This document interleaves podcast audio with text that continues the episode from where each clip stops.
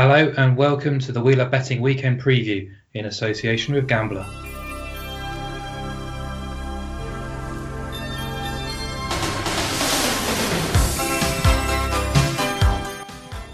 Hi guys, hope you're well. Mark O'Hare here from Wheeler Betting to help steer the ship towards some weekend value from the Premier League and beyond. With me to discuss the odds, the lines, the markets, and all the movements is the prolific Tom Love. How are you doing this evening, Tom? yeah, not bad. I've not been called prolific before. Uh, certainly not on the field. But uh, yeah, I'm very well, thank you, Mark. Um, very decent weekend, really. Last week, wasn't it, on the pod? I mean, we had quite a few winners. Um, we had Trent Alexander Arnold once again getting a few shots from distance, uh, profiting off that. Will absolutely nailed the penalty bets uh, in the Leicester game. I wonder what price he could have got on free penalties. Um, so um, maybe one to look at this week. Uh, but Matic got a card as well, which was a nice price, around nine to two, I think that was. Uh, another one for Will there, and we had uh, both teams to score in the Brighton United game. Overs and both teams to score in the Juve game. We had Spinazzola for a few shots at decent prices as well, five to six and four to one. So yeah, um, and Doncaster won as a, a nap very comfortably, four one against Bristol Rovers. So decent weekend last weekend, following on from the the first pod. So hopefully another weekend of profits. Yes, please. Looking forward to hearing what you both uh, got lined up for me. Uh, Will's here as well. Um, exceptional week for you, Will. Uh, you're the punting penalty king. I can call call you after last weekend. Um, how's things and, and how have you been? yeah, good. Thanks, mate. Um, great to be on this esteemed podcast again. Uh, I think my, my, my podcast bets were worked out all right, but if we went into some of the other divisions, the uh, the model was just picking up the wrong games. Unfortunately, we had um, in in Serie A and La Liga, nothing really went fell the right way for me on the pens and red cards. But that's that's just the variance you get with these markets. But yeah, looking yeah. forward to another weekend of of big matches. I just wanted to ask you actually, Will. We've had a couple of weeks now. Uh, I'm kind of sick of all the handball and penalty chat which is going around. Um, sometimes it feels like the Premier League is the only league that exists in the, in the world, um, such as the sort of hysteria that goes around with it. But uh, the prices on penalties being awarded have completely crashed after the first couple of weeks. I think it's around 13 to 8 for one in, in the Super Sunday game, United against Spurs. Anthony Taylor, the referee there. Uh, you might be able to get bigger than that, I'm not sure. But uh, as someone who's quite across all of this kind of stuff, um, have you made any sort of private adjustments to your model, or are you kind of consciously adjusting prices, or just kind of waiting and seeing in the first few weeks to see how things play out? Uh, the Premier League's always been one of these leagues that's never really shown any value at all from from the outset of VAR being introduced.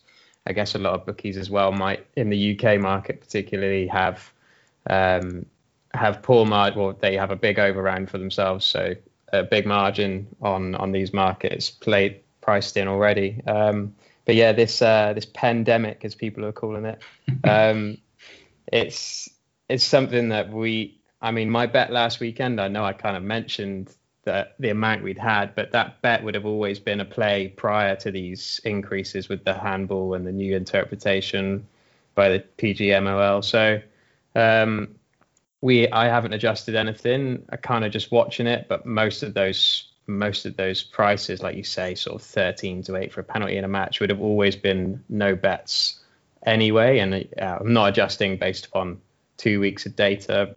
We, we, we tend to look off lifetime stats of referees and, and, and last season kind of stats of teams. So uh, I need a bigger data set than that. And uh, and yeah, Premier League just isn't isn't really the best place to look usually.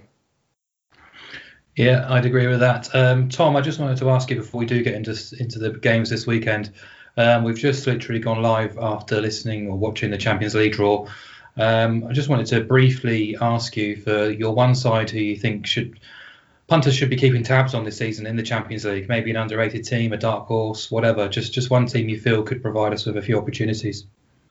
Um, it's an interesting one. I think that looking through the groups, what we've seen, I think that Borussia Dortmund have probably the most manageable group. Um, they should win that, and I think that if they can really sort the defence out, I think that then they could be serious challengers. Um, but it, there's a lot of teams who you see as dark horses from last season. I mean, Atalanta started again on this uh, this season on fire.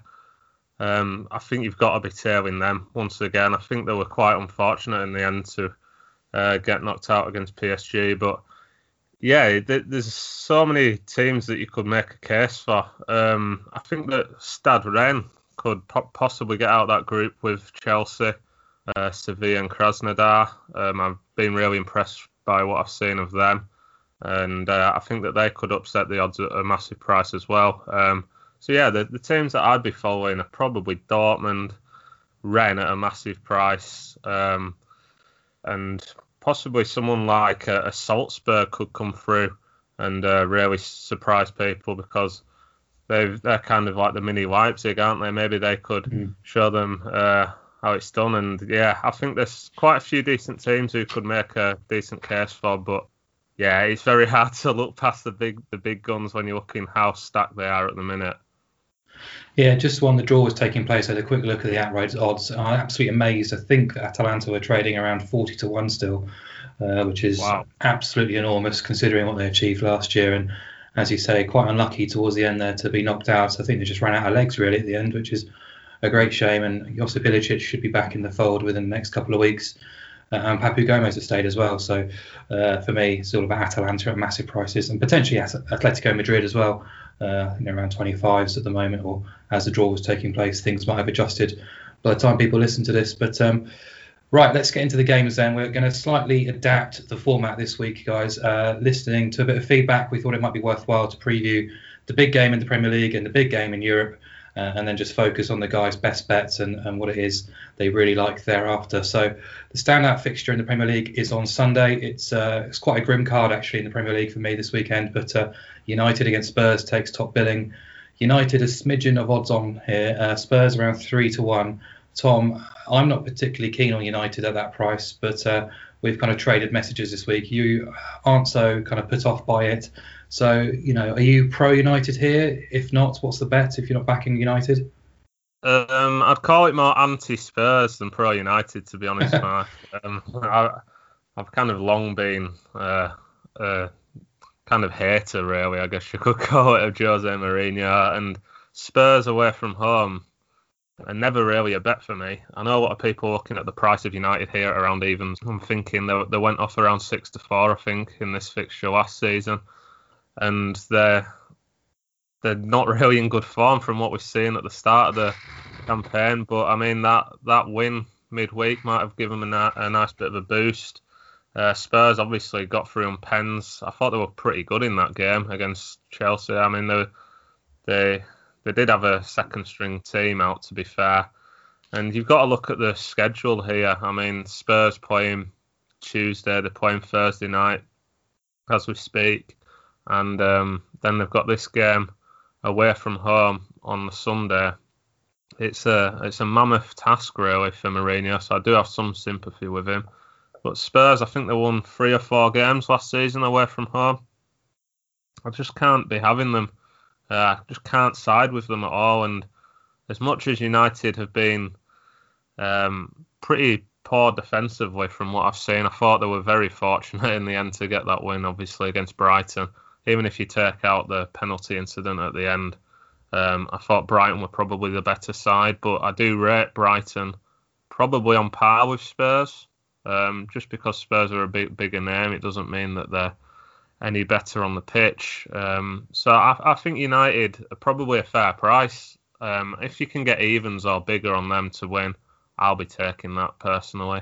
Uh, all things considered, obviously Heung-min Son's out. That's a huge blow for Spurs. I think having him out is probably more of a disaster than having Harry Kane out of this team, especially away from home where he can get in behind high lines and defences as we saw at Southampton. Um, if Kane's going to be coming deep, who's going to be that man going in behind?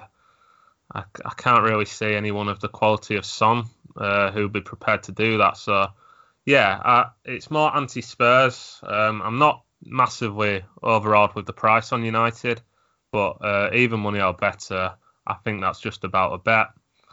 Um, I did look into a couple of other markets here. Um, one thing that stood out on Betfair, they've boosted um, a shot on target bet, which is Bruno Fernandes and Harry Kane both to have two or more shots on target, and that's eight to one. Um, usually, I have to kind of look twice at these kind of bets because they're quite hard to value, uh, quite hard to kind of get a handle on. But Kane has to be on all kind of shot. I think he had four shots on target last week, about eight altogether. So he's obviously got his shooting boots back on now. Um, without Son, the onus is massively on him. Um, he usually has a not a not not really a bad record against United, and I think that Bruno, the fact he's on pens as well, two players who are on penalties, which is a, a, a, big boost. I mean, there could be two penalties each, and you get you get your money in, um, which wouldn't surprise us. But yeah, I think at eight to one, that's worth a bit of a fun bet. Uh, but my main, it's not something that's massively taking me, but a lot of people are going against United this week. I can understand why they're even money, uh, just because Spurs are really not for me, especially without Son. So United at evens, they're probably my favourite bet there. But have a look at that eight to one. Okay, well, uh, I can't say I'm overly enthused by this match. Uh, I hope you are because uh, I was actually struggling to find something I really wanted to hang my hat on here.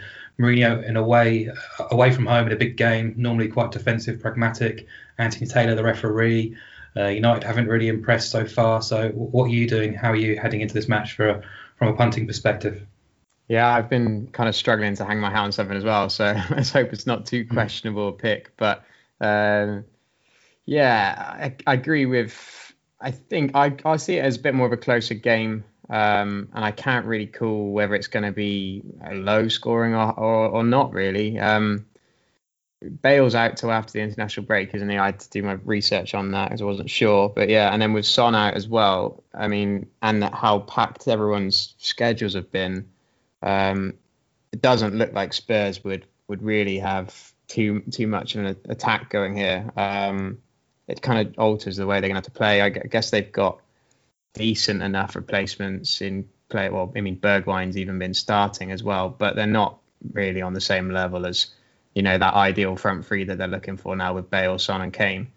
Um, I watched United in the second half a little bit against Brighton last night. They were much better than they were against them in, at the weekend in the Premier League, but then the teams were kind of altered quite a lot. Van de Beek's, Van de Beek's looking uh, really adept already, which is good for them.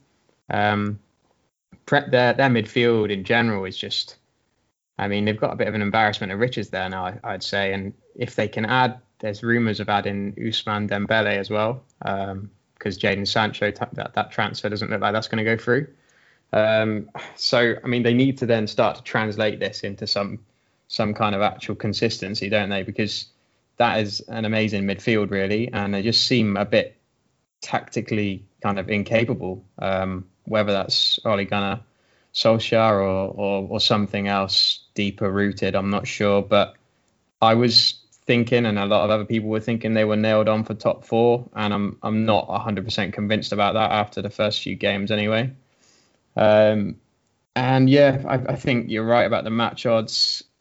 for me, yeah, I, I, definitely wouldn't be back in under evens. Um, but even at evens, I'm not I'm not really convinced. Even if Spurs are going to be going to be pretty blunt up top. So uh, I looked away from that, and yeah, I'm going to take it straight back to to uh, penalties, even after saying that I would not look at penalties for Premier League so much. Um, but this is a price-based play, um, and I think that's what you've got to do at the moment now. With everyone's going to have to get inventive with how you're going to get on pen pen markets in this league.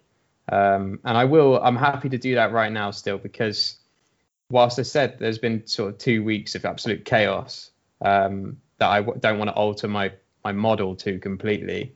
Um, I think you probably the best chance you're ever going to get of taking advantage of such a short-term trend is now. Um, if I would say probably that the, the referee Premier League referee board is gonna probably convene during this uh, next international break, and probably put a lid on this or make some changes. So, uh, but because of how packed the schedule's been, I can't see them changing anything particularly ahead of this weekend. So maybe maybe in a few weekends' time it might start to die down. But um, and yeah, as you've mentioned, Mark as well, Taylor with the whistle, and I mean he's been a nutcase so far. Uh, four four pens in two games. Um, both of them have had two pens. None of them were actually for the handball rule though. So I mean, what's actually is that just variance that's caused that? Like, um, you could say all four were just like little tackles in the box. Um, so they they were probably penalties, and how much has actually the referee impacted that? Um, it's hard to really measure. You need to then start to look at things like shots in the box, and if teams are making tons of shots in the box or over-indexing on that, then that will result in in more penalties given. But um, anyway, get into my get into my bet. um, uh, if you look at a best price for either team to score a pen, you're only getting nine to two on United and seven to one on Spurs. Um, that's absolute best price on those. But then, and as you've mentioned, it's sort of like seven to four, even even six to four for a pen, any pen taken in the match. Um, but if you go to bet uh, Boyle Sports Bet Builder, you can get ten to three on over 0.5 goals and a pen scored. So obviously there has to be over 0.5 goals. So 10 to 3 on that, which, I mean, I apply uh, 75% or uh, I basically decrease the chance of a pen taken being correlating, uh, corresponding into a goal uh, by 25%. Basically, 75% of penalties are scored across global divisions. It can kind of go up to about 80% in some leagues, but at least if you if you if you do it at 75%, then you're you're actually kind of un- under predicting penalties, which I'd rather be doing than over predicting. So uh, that would suggest that that 10 to 3 would be 9 to 4 on a pen taken. And yeah, nowhere else is above 7 to 4. So getting a little bit of extra value that value on that market. Um, and that's how I'm going to play this one 10 to 3 on bet, uh, Boyle Sports Bet Builder over 0.5 goals and a pen scored. Yeah, I like that. Very inventive. So Tom says uh, United at evens. You're also looking at Bruno Fernandes and Harry Kane to have two shots on target each eight to one. Uh, and Will's been very inventive with his bet builder at Boyle Sports, 10 to 3 on over 0.5 goals and a penalty to be scored. Nicely done, guys. Um, right, we're going to have a look at the big game in Europe each week. Uh, Tom puts out a poll on his Twitter page every Wednesday to see which one of the four fixtures you guys want us to cover. Inter's trip to Lazio on Sunday has just squeezed out Juve's match against Napoli I mean, just. I mean, it was a fraction of a percent really in the vote. So uh, both games should be absolutely fantastic. Uh, Tom, Lazio thumped at or thumped by Atalanta, I should say, in midweek. Uh, Simone Inzaghi felt the scoreline was quite harsh on his team. They're two to one outsiders in Rome against an Inter side who have been involved in two. Uh, well, wild games, 14 goals in total between the two matches. So quite incredible, really, considering we've only just started the season. So, what's the bet then when uh, Lazio meet Inter? Yeah, I think that the bet is siding with Inter. Um, I just want to get a bit more out of the price, so it's fa- it's fairly simple really for me. This I think that Inter Milan to win and both teams to score at 11 to four looks like the best route to go down here. I think that there will be goals in this. I mean, you just had to watch that Lazio game against Atalanta, and last season, um, I think it were around 70% of Lazio games were hitting over two and a half. Um, really, really high scoring, and they're, they're really struggling to convince me at the back of Lazio. I just wonder if that, that squad's getting a bit tired now. Um, they've not really done much in the transfer market for a couple of years, and they've still got decent players with the likes of Luis Alberto, Milinkovic Savic is still there, of course, and uh, Ciro Immobile up top. So they do have goals in the team, but I just think that that defence is not good enough to keep out the best teams in the league. And if you look at Inter this season, I think that they are probably my favourites to win the league um, ahead of Juventus. I think that they're a better bet anywhere. Um, if I was just looking at uh, Inter's match against Benevento, uh, five uh, two, they won that. I mean, Benevento were very poor. I was watching some of that, and defensively they were all over the shop. But I was just looking at the players that were on the bench for Inter. Never mind who was starting. Bench of Brozovic, Barella, Eriksen, even Perisic, Lautaro Martinez. Uh, so there's so many options for the the infamous mourning monster that is Antonio Conte. He can't mourn anymore. He's got a squad that's stacked with talent, uh, with depth as well. They should be able to compete on all fronts this season. I'm expecting them to win at least two trophies. Um, if they don't, I think they'll be pretty disappointed. But I, I, do expect them to win this. I think they're around five to four outright. Um, but given how often Lazio do score, which is pretty much every game, um, you've got to be looking at Inter to win and both teams to score. It's just under three to one that, eleven to four. So that'll be my main bet. Um, at a decent price, but you're just looking at the anytime goal scorer market, which is something that I'm, I'm not a massive player in personally, just because player bets can be killed if a player goes off pretty early. So I don't usually like taking pretty short prices, but six to five with Sky Bet for Romelu Lukaku to score any time. He should be odds on, I think. Um, given his record, a lot's been made of it uh, towards the end of last season. Superb in the Europa League, of course. And um, yeah, I'm expecting him to really cause that poor Lazio defence some serious problems. Uh, and anything above even money, I'd, I said to myself I'd be taking that. So yeah, I'm, I'm expecting Inter to win. I do think they'll concede. I don't think they're fully.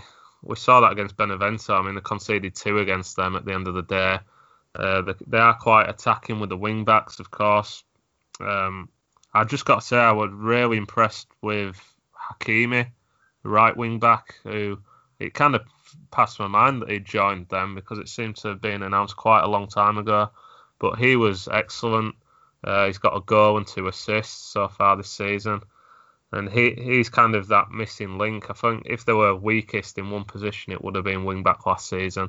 They've upgraded now, and um, yeah, I'm expecting Inter to win this, especially without any fans. Um, but the the price jump from five to four to eleven to four. If you chuck in a Lazio goal, is um, kind of too good to turn down. So I'm going to be a bit greedy and take that instead. No, Greedy's nothing wrong with Greedy at all. Uh, I'd agree with Hakimi. What a fantastic full mm. debut he made against Benevento. Um, outrageously uh, good from the right flank. Uh, Will, Lazio Inter on Sunday afternoon should be a good one, shouldn't it? Yeah, definitely. Mark, you're going to have to start coming to me instead of Tom first because he keeps taking my bets. I've literally got two bets on this match, and it's it's Hakimi and Lukaku anytime goal scorers. But anyway, I'll still I'll give my little my little uh, kind of review of what's going on as well. Um, yeah, I guess as well. Both teams coming off the back of high scoring matches, don't they? Atalanta are extremely clinical against Lazio, but I, I mean, and those highlights I saw as well, probably the same ones that Tom saw. I wouldn't take anything away from them. Um, Lazio grew into the game for a, a, bit, but perhaps unlucky to lose that heavily. But yeah, they were they were cut open fairly easily by Papu Gomez and and yeah, Hakimi uh, and Young for, for Inter when against Benevento, they were just camped in camped in their half. Um, I was actually looking at Young as well to score anytime potentially at seven to one. He's 35 now, so he gets subbed a bit, which is kind of a bit of a of a downside to this. Um, maybe he'd get subbed in the 60th or 70th minute, I expect. Um, but he got four goals last season in 18 games, which is his best return since 2011, which just shows you the kind of the, the style that Conte is deploying here and how far forward Young is able to get. Um, Lazio uh, themselves had uh, the better of it against Cagliari, winning the XG 1, 1.8 to 1 um, in the first game week. And Inter, though, Inter actually, this is interesting. I guess they were outshot by Fiorentina only narrowly, but um, I would kind of be slightly nervous about that. I do still think that they're probably the better side. Uh, well, they're definitely the better side, but at the prices as well, I'd still lean towards them. Um, but yeah, it's just been quite chaotic matches. Both of their first two matches of the season with seven goals, and I mean, yeah, they've scored the majority of them, but they've still conceded five. Um, uh, what else I got to say about it? Yeah, um, I, I, think with Lazio, yeah, they've been um, Inzaghi's been there for four years now, and I, I, guess last season looks like he's missed the, his best chance of silverware. I'd say um, how well they were going at one point. Um, interesting, actually, one thing that Tom hasn't mentioned is uh, Guida is in charge of this, which is a, a, blessing for someone to be in charge, someone like him to be in charge of such a massive meeting. Um, only Gianluca Rocchi gave more pens last season than Guida, um, who gave 15 in 17 matches. Um, but he he's he doesn't really stop there either. He's uh, he loves everything. He, he gives he gave 12 reds in 17. Um, those do reduce a bit um, when you start to look like well quite a lot when you look lifetime, but um, he's still way higher than league averages for for pens per game. He's at 0.36 and reds he's at 0.3. Um, so just on a crude level there, if you're if you're getting over two to one on a pen, which you might struggle to get now, um, then you're looking then you're looking in the right areas. And if you're getting over th- over maybe five to two or three to one on a red, it, it, could still be interesting. I'd I'd probably look for four four for a red card.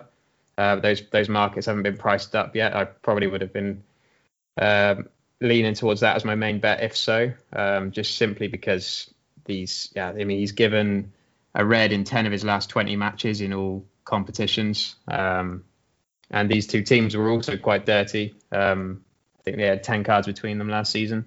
Um, and Lazio as well, yeah, were, were, awarded a league high 18 penalties last season in, in 38 matches, which is insane, um, compared to 11 for Inter, but that was still pretty pretty good going for Inter.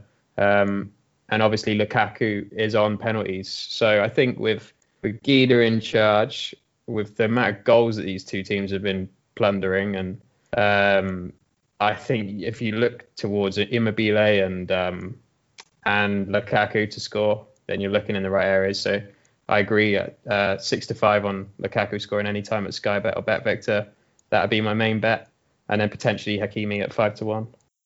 Nice. It sounds like it's going to be quite an entertaining game then. So um, almost time to get the guys' naps, their next bests, and their long shots. But firstly, we ran two competitions last week. Firstly. Uh, Lewis Dunbar is the guy we've picked out as the first winner from sharing the podcast. Thank you very much for that. Uh, sharing is always hugely appreciated as we look to try and reach as many people as we possibly can with the new podcast. So thank you very much. Uh, secondly, we had the biggest priced winner scooping a £20 free bet as well. So unbelievably close this. Uh, AMK bets bagged it with his double on Ipswich minus one and a half and Lincoln minus one and a half. Came in at odds of almost nine to one. He was just pipped uh, or he just pipped, I should say, uh, Kieran Gleeson, uh, who called Ipswich to beat Rochdale 2 0 at sevens. But uh, a shout out to Jack Spooner as well, who put up Trossard two shots on target from outside the box at 16 to 1. I mean, how unfortunate can you be with the amount of times he hit the woodwork in that game? So, very unfortunate there. But uh, Lewis and AMK will be in touch with you to claim your £20 free bets uh, on Friday. So, well done to you guys. But there is another chance to win another free bet this week. Uh, £20 again. Same format as always. Tweet us with your biggest price fancy of the weekend. The biggest price winner will take home the free bet. Quite simple, really. Uh, Tom, we've had quite a few entries in already. So do you want to run us through some of those? Yeah, sure. Uh, plenty of entries, all very different markets as well, which is very interesting. Um, Lewis has gone for Thomas Soucek to have four or more shots for West Ham against Leicester, 22 to 1. Huge price that. Uh, Chris Evans, not that one, has gone for Bamford, first goal scorer against Man City, 11 to 1. In fine fettle at the minute, isn't he? Jamie has gone for Tyrone Mings to have a shot on target. He's 12 to 1, which is very big price for from set pieces. Obviously, scored against Fulham the other day. Uh, Specky has gone for Dominic Calvert Lewin to score two or more goals at seven to one. Can see why he's gone for that. Um, Francis has gone for a treble. Newcastle, Blackburn, and Wimbledon at twelve to one. Alex is taking a leaf out of Will's book here. Penalty scored at Leeds and Chelsea. That's an eight to one double with Bet Victor, I think. Um, Stephen has gone into the Leeds game as well. He's gone for um, the Whites to get 27 or more tackles in the game at six to one certainly been up there for tackles and interceptions this season. I think of Leeds. Jack Wright, who's a um, a, a, great bit of insight from him all the time. He's gone into one of the more obscure markets here. He's gone for, um, I think it's the second tier in Belgium, Seraing versus Club Brugge under 23s. Incredibly, can manage to get a uh, a player market here. George Mikautadze to score three or more goals, seven to one, uh, seventeen to one, I should say. Um, I'll trust him on that. Rob has gone for both teams over 1.5 cards in a double. He's gone for the Leeds game and the Villa Liverpool game. That's 20 to 1, which really stood out as a double, to be honest. Um, Stuff Fuller's gone for Crotone, draw no bet at 11 to 2 in Italy. Man Clark has gone for an anytime goal scorer treble. Bruno Fernandes, Harvey Barnes, and Calvert Lewin at 21 to 1.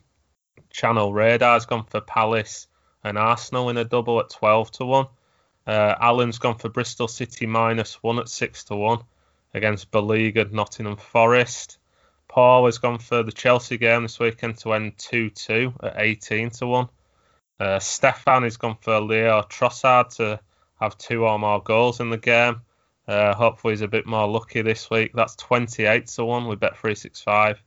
Uh, Jerry Taylor, who's always got a, a good bit of insight as well, he's actually gone for keeping it local to him. Rangers to win 7 0 against Ross County, 66 to 1. So that's the biggest price out of everyone.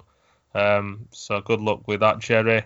And Toby Palmer has gone for something that's not really RMO. He's gone into the London Marathon market. I'm not sure if we can um, put this up, but he's gone for, for Mosinet Geremew to win the London Marathon at 12 to 1. Um, uh, yeah, ask him about that. Um, that's not really my bag. Will, what's going on there? Uh, he's not mentioned that one to me, so I've no idea.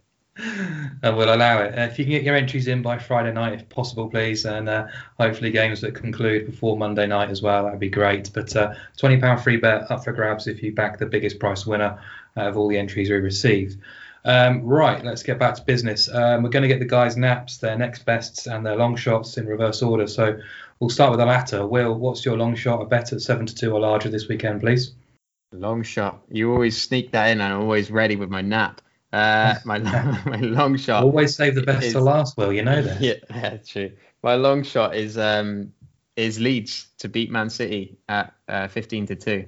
Um, I'm just going straight for it here. I think I, I mean, I think they were going to be massively competitive, and I think a lot of people have been kind of saying that ahead of the weekend. So I've just kind of have gone for it on the nose. Um, they're fearless, aren't they? And um, probably better at pressing and better even in possession than, than Leicester are, and the Foxes embarrassed City really there. Um, it was one of those games though where possessions and, and kind of shots, City still had, had the better of it, but I think you can just ignore it. I mean, it just it looked like a Leicester win throughout pretty much ever since they uh, got back on level terms. Um, Leeds have, have, only scored, uh, sorry, they have scored eight goals from an, an, expected goals of only three, but but they're such a direct team. Um, I just think it'll threaten this this uh, City back line. I, I mean, Laporte's back from from injury. He played last night so, against Burnley. Um, so I guess new signing Diaz from uh, from Portugal won't be blooded straight away. But even so, I mean, he's he's just come back to the side. He we're not sure who's going to partner with him. Ake is he going to play again? The left back position just is chopped and changed all the time. Um, I just and in general, I just think it's been a bit of a disgrace, really, how they've done defensively for the last under under Pep. Like everyone keeps mentioning, they've spent 400 million on defenders.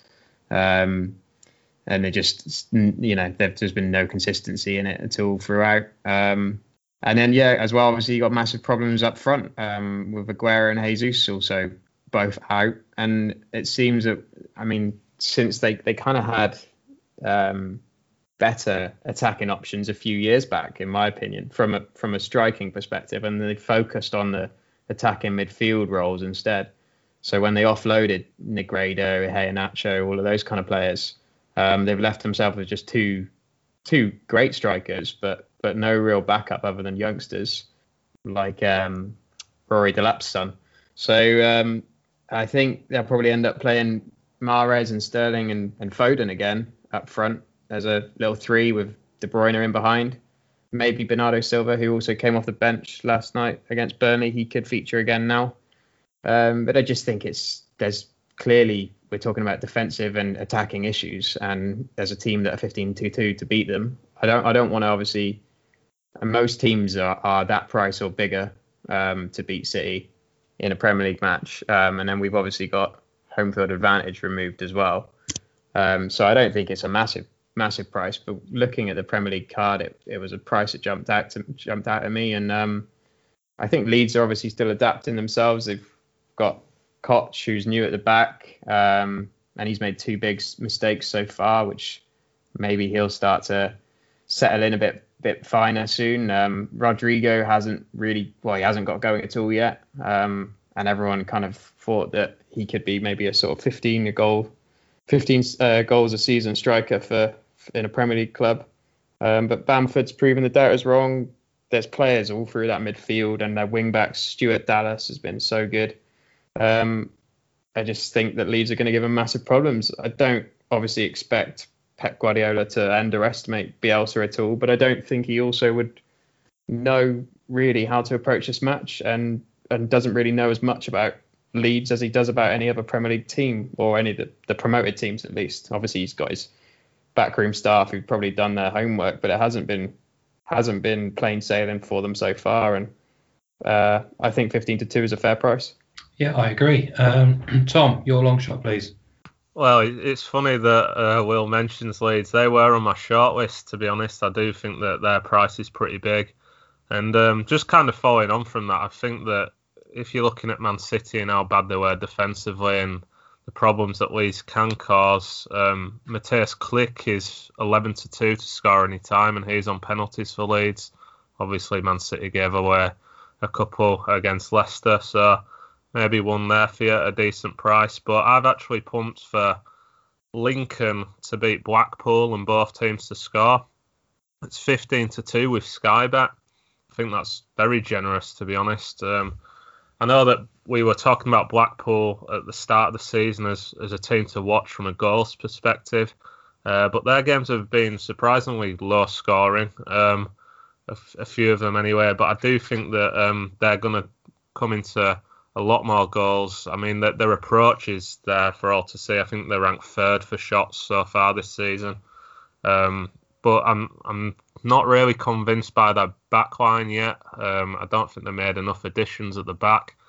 And I've been really impressed with what I've seen of Lincoln and Michael Appleton this season. Three wins from free, uh, three from three in the league, and they've also won a few in the cup as well.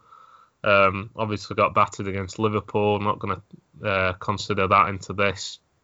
Um, but they're about 14 to 5 to beat Blackpool, and um, it doesn't really add up for me. I rate these sides on a similar level, so I would have Blackpool slight favourites, um, but I, I, wouldn't have them around even money like they are with most books uh, at the minute. So, yeah, I just think the price looks too big on this. Uh, Lincoln and Appleton have done wonders really in the transfer market from what I've seen. I think he uses the loan market really well. He's brought in a lad, Brennan Johnson, um, I think it's from Nottingham Forest. He's really highly rated.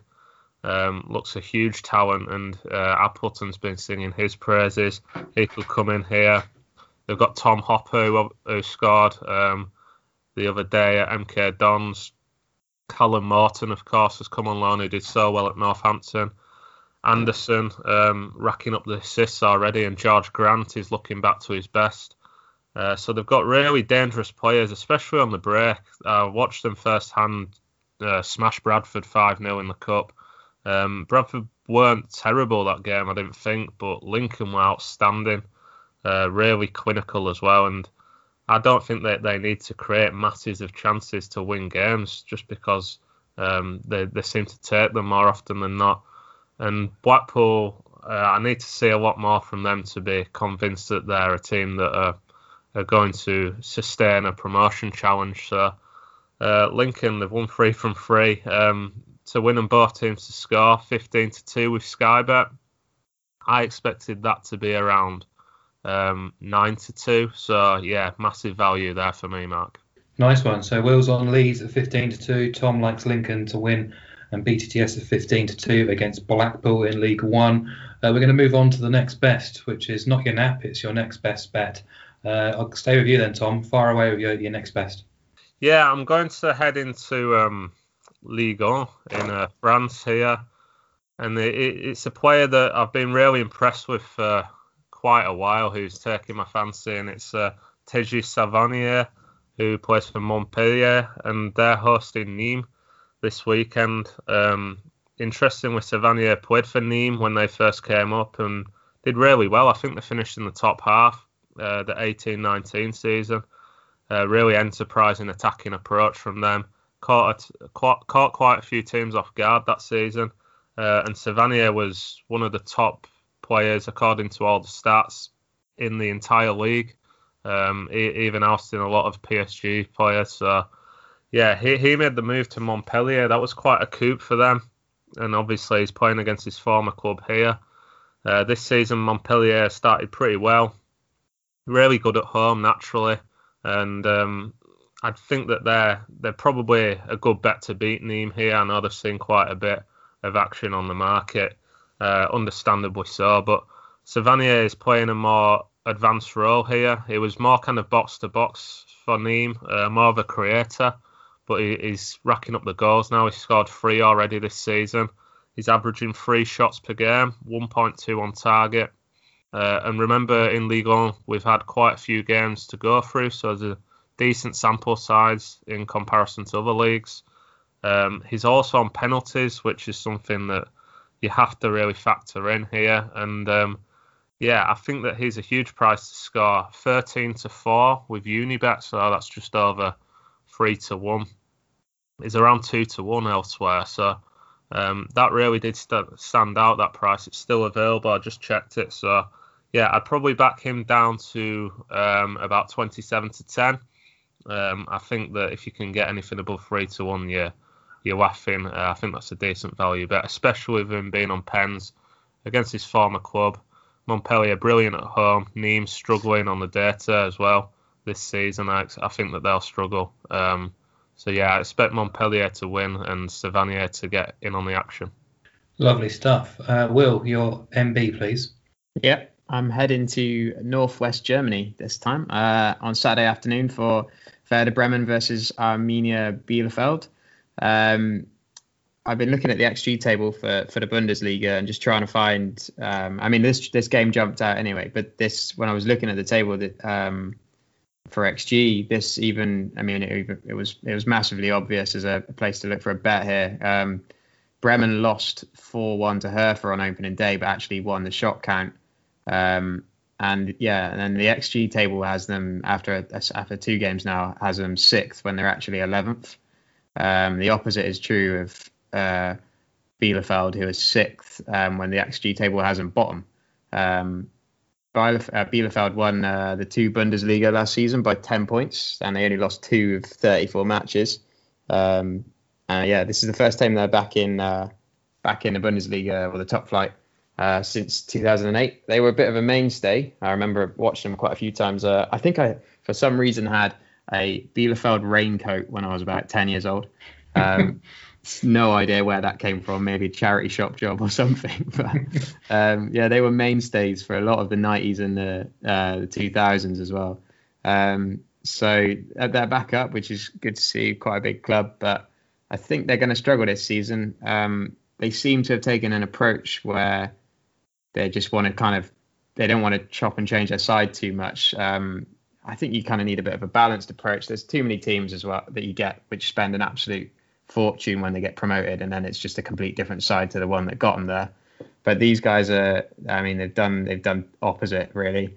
Um, I think they're probably relying massively on this Fabian Klos, who's been their top scorer for uh, a crazy eight of their last nine seasons. Um, so incredible consistency, but this is the first time he's playing at um, top flight level. So we'll see how that goes for him. And he's 32 as well, so it's quite a bit of a, a time to make you step up like that. Um, and yeah, I mean, looking at looking at Bremen, um, uh, Kohfeldt, that uh, ridiculously smiley manager uh, at Werder. Um, yeah, he, he turned it around in the end last season. They there was a point where they'd lost 11 out of 13 around Christmas, um, and then just before lockdown, and then after that, uh, they had a record of won four, drawn four, lost five. Um, and they just scraped through again in a relegation playoff final against Heidenheim. Um, they've made a couple bit of changes. I think they're probably their best player last season, Milot Rashica, is he's kind of uh, being touted for a move to to Villa. So he might not feature again here. He's been injured anyway, but it's probably best if he doesn't feature when when that kind of talk's going on. Um, and yeah, Ömer Toprak, I think I remember Tom mentioning as well was a great signing for them. He's still sidelined, but they've also brought in a um, Bittencourt, who's got some he's got some history of being a good player already in the Bundesliga. Uh, Tahith Chong from Man United as well. They're quite nice signings those. And um, Niclas Füllkrug as well, who only joined them last season. Um, has only played 12 uh, league fixtures for Bremen so far, but he got a hat trick last weekend. Um, so he's got seven goals in 12 starts. I just think they're trending up nicely. It was an easy game to to kind of. I mean, anyone playing Schalke right now is a bit of a gimme, so it was nice for them to have that. Um, but yeah, I just think that they're trending up. Um, Bremen, I think they've survived and they might might go a lot better than last season. Um, Bielefeld have probably. Uh, I mean, they've not spent a single penny on transfer fees, so it's not for me, it might not work out for them. Um, and Bremen are two point, well, two point one, so eleven to ten to beat Bielefeld on Saturday afternoon. That's my next best bet. Okay, great stuff. Werder Bremen to beat Arminia Bielefeld from Will, and Savanier to score any time in the Montpellier Nîmes game for for Tom a nice 13 to 4 with Unibet. Uh, now on to the best part of the show. Uh, I'm going to get the guys' naps, their best bets of the weekend. Tom, kick us off, please. Well, I was going to put up um, Leipzig minus nine against Schalke, but then I found out that um, David Wagner's now gone, so I thought I'd, I'd swerve that one. Um, I've ended up um, going to the EFL again. I mean, there's a few teams that have taken my fancy, but I can't really look elsewhere than uh, getting against Southend. Um, unfortunately, it's something that we've done quite a bit of. And it's paid dividends. They've been terrible, to be honest. Uh, lost every game. The bottom of uh, pretty much every every data set that you're looking at as well. Um, the money has come for Crawley, who are hosting them this weekend. Um, they're into about four. Well, they're, they're knocking on the door four to six now. I think they're they were around four to five earlier in the week, but you can get them minus 0.75 on the Asian handicap uh, at 1.9. Um, if you shop around. You can get uh, about 1.9 uh, if you look on Oddschecker. So I think that that's still a bet. Um, you're still making profit if they win. It's just a, a half stakes profit if they win by a single goal. But I think they can um, rack up quite a few goals here against Southend. Um, I was speaking to a few people earlier in the week who kind of brought up um, that they like to back against teams rather than back teams when they're looking at, at bets, and that that's something that um, really did interest me. And I think that if you find a team that you're more than happy to be against, um, then it, the the opposition it's not as much of a, a, of a pressing factor. And I think Southend are going to be one of them teams. I mean, it was Norwich last season for me, um, especially towards the end of the campaign when they'd given up and uh, it kind of looks like the the ten to one that you put up, Mark, in the the pre-season pods of Southend to be relegated um, is looking like a really good thing because they've really struggled. Um, they're averaging just 5.7 shots per game, which is really, really poor. It's kind of unheard of, such figures. Obviously, it's a relatively small sample size. Uh, only 1.3 shots on target per game. Uh, and it's no wonder that they've only scored one goal, and that was an own goal. So, um, if you look at um, the shots per game, the side that's ranked 21st in the league have double what Southend have. So it kind of says it all. Um, they're a bit of a shambles at the minute, which is, it's it's sad, but um, you, at the end of the day, if you if you're a betting man, you want to make money off something, and um, it's a very young squad that they've got there, very thin squad too. Uh, Aqua, who who was pretty impressive, um, he's out, and the signed McCormack, who's an experienced head. He's not really up to speed. I'm not sure if he's back yet. Um, he's out as well. He's out, yeah. And I know you mentioned Mark, but um, Kelman, the youngster, could be off to your lot uh, QPR. So there's plenty of issues with Southend. They've already lost a large chunk of the squad. Humphreys is, has gone as well, so they've got probably two or three senior players who are very average at best in League Two.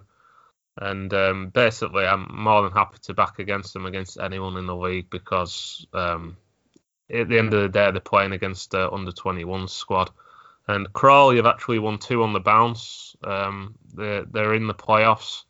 Um, I presume that they're not shorter because their data's not brilliant, to be honest, considering they have won them games. They've been quite clinical in them last two games and quite lucky, really, from a defensive standpoint. Um, but Tom Nichols has come in and scored two in two, um, forming a decent partnership up front with Nadesan, who's a local lad who kind of been chucked about here, there, and everywhere. But he he was buzzing that he got a move to Crawley. Um, he's kind of settled down there, and he can really crack on this season. He's a decent player, and um, yeah, I think that Crawley should have it in them to to win this. I mean, you don't have to be great to beat Southend, but uh, if we can make money from Crawley just winning, uh, full stakes win if they win by two or more, I think that that's a good thing. Um, so yeah, Crawley minus 0.75 on the Asian handicap at, at 1.9. That's my nap. Nice one. Obviously, deepest sympathies to all Southend fans, but uh, I'm aboard the Crawley train as well. Um, Will, your favourite fancy plays for the weekend? Yeah, uh, excuse my French, but uh, Racing Club Lens uh, versus Saint Etienne is where I'm going. Um, I usually fancy myself as a bit of a language aficionado, but French is just not my forte at all. Oh, so you nailed it there, mate. You nailed it. yeah, Racing Club. okay. Lens. Um, yeah, they uh, they're playing Saint Etienne at home uh, in northern France this weekend. Um, and again, this one is one where two teams trending in opposite directions really, and, and, and as well with with the xG. Uh, Lens have racked up 10.9 expected goals uh, across five games so far, scored only eight, so slightly under what they would have expected to have, and have conceded six, but that's they were only expected to have conceded 2.5. Uh, so this ranks they'd be ranked third if they uh, if they if it was on expected goals, um, but they find themselves uh, in sixth still, which is obviously still a great place to be so far. Five games in off the back of promotion, um, but are actually above them in fourth, but the XG has them right down as 16th um, with just five expected goals for and 7.6 expected against.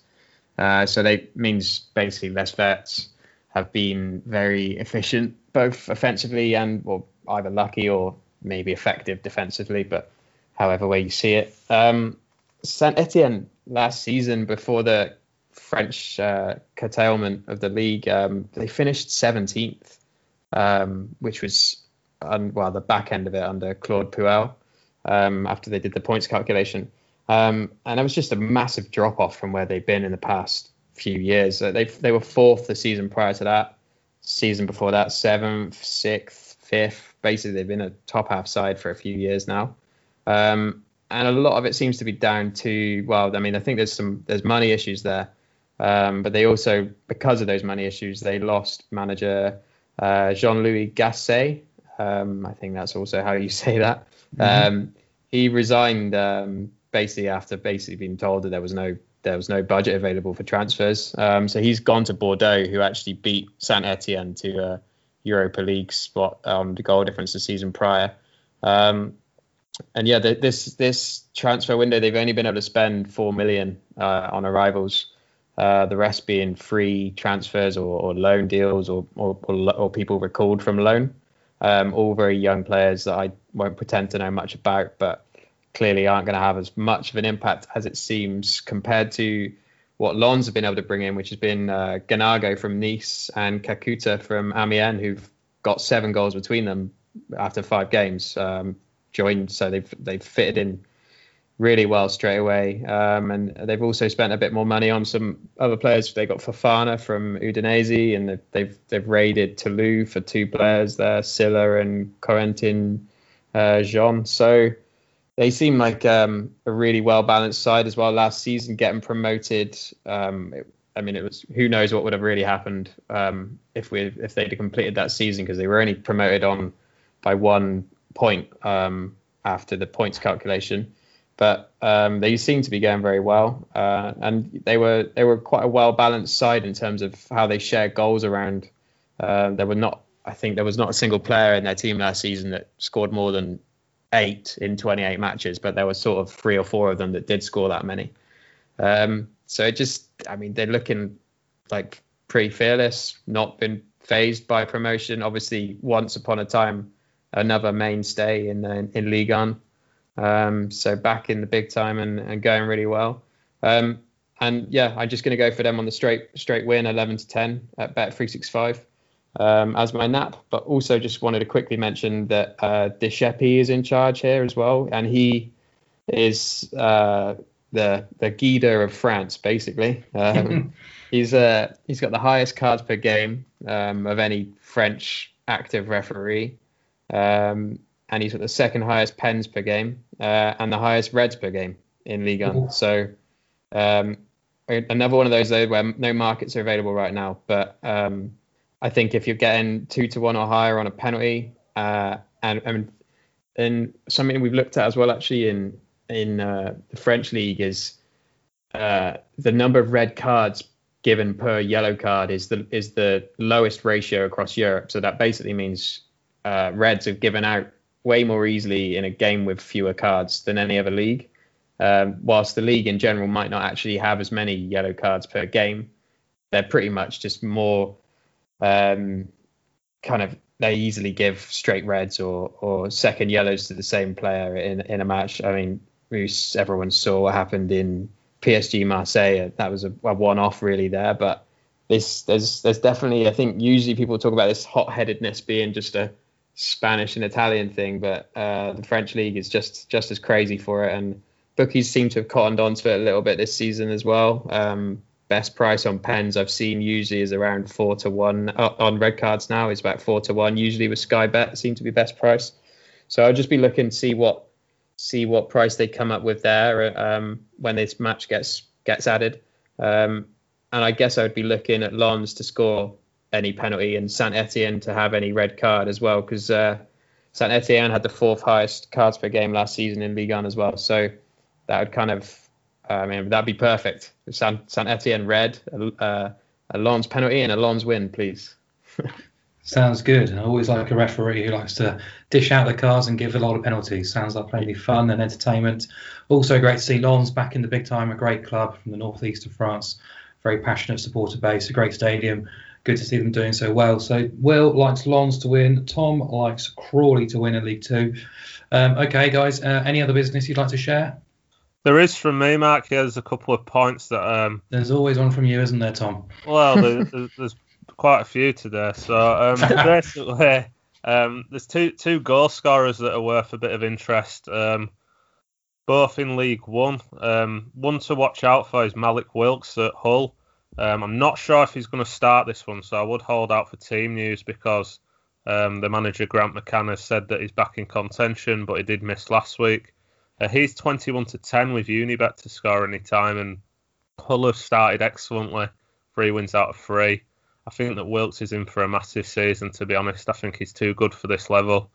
Um, he's averaging four shots per game. Did well even when Hull were uh, kind of wanting a couple of goals last season. I mean, he was good at Barnsley as well. Um, so I think that he he's up against the Plymouth side that have looked very porous at the back. I mean, they conceded four against AFC Wimbledon, which kind of says it all. They conceded three at Leyton Orient as well in the cup. Um, so I do think Hull at odds on are, are, a fair price, but if Wilks does start up front, I'd probably rather be siding with him at over two to one any time. Uh, another player that kind of stood out when I was looking uh, down the stats in League One is Joe Pigott at AFC Wimbledon. And in that game with Plymouth, he actually managed 11 shots, which is incredible. I've not really seen anything like that in that league. I know Cristiano Ronaldo seems to do it every week for Juventus, but Joe Pigott at AFC Wimbledon, uh, yeah, he's managed three three shots in both his other games, so his average is kind of a bit skewed from that. Uh, but he did score two in that, um, and he is a player that I think will improve. Uh, and they're up against Accrington, and he's 21 to 10 as well with Betfair and Paddy Power to score any time. Um, I don't think Accrington are going to be the best team defensively this season. Um, so yeah, definitely one to watch out for there. I think he's a good bet. Anything two to one or bigger. And just one one other um, thing that did catch my eye in the EFL was Northampton. They're away at Bristol Rovers, and uh, I kind of talked about Bristol Rovers in the pre-season pods and put them up for relegation. Uh, they've lost every game so far. They've been terrible. Um, they've actually conceded the most shots in the league, a massive 19 per game. That's 24th out of 24. And they're taking just 6.3 shots per game, which is very meagre indeed. That's bottom as well. Uh, lost 4 1 against Doncaster last week, Des- deservedly so, I thought. Um, not convinced by the manager. Very weak squad. Nothing going forward. The defence looks all at sea. Um, Northampton are, are, rated as outsiders here, and you could get them at 1.95 with a quarter goal start on the Asian handicap. That was very close to being that material for me. Um, I just think that Cobblers have um, got physicality about them. Um, they've won one, drew one, and lost one so far. The loss was against a decent Hull side. I do think that they can uh, go and at least get a point at Bristol Rovers, if not win. So um, they look a big price, and if you can get money, um, well, if you can make profit from them avoiding defeat at a decent price, just just under evens, I think that's a good a good way in. Um, and just one other thing, I think both teams are scoring Bayern Munich against Hertha Berlin at four to five on Sunday looks um, an outstanding play given how dodgy Bayern have looked at the back against um, Hoffenheim last week, losing four one and then midweek against Dortmund conceding three. I think that um, they can be got at. Hertha have been very adventurous under Bruno Labbadia. Um, they've invested well. Matheus Cunha is a really good player at that level. Um, likes to get shots off. Yeah, Lukebakio as well. Scored a hat trick. Uh, I think it was for Dusseldorf um, against Bayern at the Allianz. So he'll he'll have good memories of that. I think that Hertha can score and both teams to score at 1.8 um, was also vying for that material. Excellent stuff. So we've got two anytime angles in League One, uh, an Asian handicap play in League One, and a goals a, a BTTS bet from the Bundesliga. Uh, I presume you're done, Will. Anything else on your menu? Just a, a couple quick nods from me, please. Yeah, um, go on. Uh, it must be Joe Pigott playing at Loftus Road's gone to his head, is it? Wimbledon are playing there at the moment, right? Yeah. Yeah, my uh, my actually all, almost one of my next bests as well was QPR double chance against uh, Sheffield Wednesday. Um, just that's another one looking at the XG. I mean, you probably know more than I do, Mark, but uh, the hoops look pretty much far superior to them so far, and it's just another case of one side that's underperforming and another one that's overperforming. Um, and you can get about uh, four to five, five to six maybe on QPR double chance there. Um, and another one um, Cambridge United are doing my head in. I tried tried opposing them last tried opposing them last weekend with Tranmere, um, and Tranmere actually drifted out. I think they were my they were my long shot at seven to two to to win minus one Asian handicap. Um, they drifted out to five to five point nine. Um, I can't work that out in in fractionals, I'm afraid. But um, yeah, so Cambridge went off near even money favourites. Um, eventually only only managed one shot on target. Um, and yeah, they're playing uh, Exeter this weekend, and uh, uh, the Grecians they they won away at Mansfield last weekend, which was is no mean feat at all. Um, and they've had two tough other games against Port Vale and Salford, and in both matches been pretty pretty on it in terms of shot shot data. So um, I think yeah, Matt Taylor's taken on the baton well since Paul Tisdale left left Exeter a few year, a couple of years ago, and I'd I'd I'd pretty I'd have Exeter a lot shorter than they currently are on that. I think they're about uh, is it maybe just a just a shade over evens? I've not got the price in front of me anymore, but yeah, Exeter and and QPR. I'm supporting those guys. Good man. Good to hear some faith in the hoops this weekend. Um, Right, I think that brings us to the end of the show. Thanks, guys, for all your inputs and your selections and your reasoning and your insight. It's been excellent. Really enjoyable listening to it all. Um, thank you, guys, for listening as well. Uh, please do let us know if you've enjoyed the show or if you've any feedback or any ideas for, for the future editions. Your your views and your opinions really help us sculpt a show that you guys want to actually listen to ahead of the weekend. So uh, I think that's us done. So this has been the the We Love Betting Weekend preview podcast in association with Gambler. Thanks very much for your time again, and thanks again to you, Tom. Pleasure, mate. And thanks again to you, Will, as well. Thanks a lot, mate. Good luck for the weekend, guys. Cheers. You too. This has been the We Love Betting Weekend Preview Podcast. Chat soon, guys.